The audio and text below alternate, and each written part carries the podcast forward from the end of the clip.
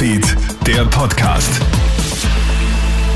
Einen schönen Samstagvormittag, Clemens Draxler hier und du hörst unseren Krone-Hit-Nachrichten-Podcast. Vielen Dank fürs Einschalten. Koste es, was es wolle. Der Pandemie-Slogan von Ex-Kanzler Sebastian Kurz scheint doch nicht das beste Motto gewesen zu sein. Der Rechnungshof fällt jetzt ein vernichtendes Urteil über die Auszahlung der staatlichen Covid-Hilfen. Ganze hundertsiebzehn Millionen Euro soll das Finanzministerium über die Covid-Finanzierungsagentur COFAG ausbezahlt haben. Der Rechnungshof empfiehlt jetzt, die COFAG aufzulösen.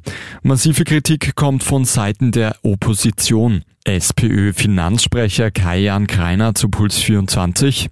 Dieses Konstrukt der COFAG ist ja von der ÖVP nur geschaffen worden, damit sie ohne parlamentarische Kontrolle hier die Milliarden verteilen kann, dass es hier in Wahrheit zu Übergewinnen gekommen ist. Das heißt, dass hier einige Konzerne auf Kosten von uns allen mitten in der Pandemie äh, Rekordgewinne gemacht haben.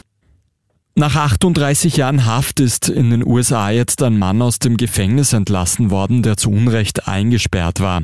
Ich stehe hier als verbitterter Mann, sagt der neunundsechzigjährige Maurice Hastings auf einer Pressekonferenz in L A.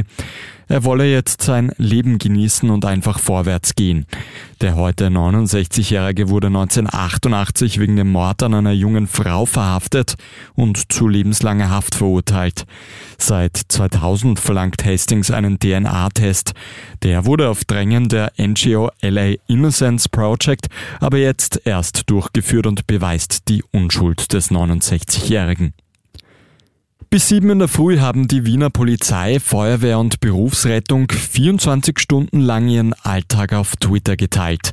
In Ottakring hat es sich ein Betrunkener vor einer Garageneinfahrt gemütlich gemacht. Paula, dreiundsiebzig, hat den Wegdienst übernommen, schreibt etwa die Polizei unter dem Hashtag vierundzwanzig Stunden Wien.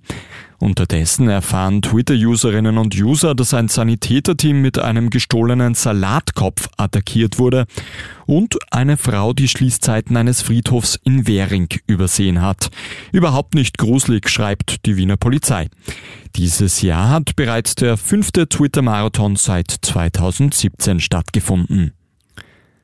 Und apropos gruselig, kurz vor Halloween hat die Feuerwehr in Mattersburg im Burgenland jetzt einen passenden Einsatz gehabt. Die Einsatzkräfte mussten eine Fledermaus aus einem Wohnzimmer retten. Das verängstigte Tier hat sich dorthin verirrt. Mit einem Netz kann die Fledermaus dann aber geborgen und in Freiheit entlassen werden. Weder Mensch noch Tier sind bei dem Einsatz zu Schaden gekommen. Das war's auch schon mit dem Krone-Hit-Nachrichten-Podcast für heute früh. Ein weiteres Update hast du dann wieder am Nachmittag. Einen schönen Tag noch.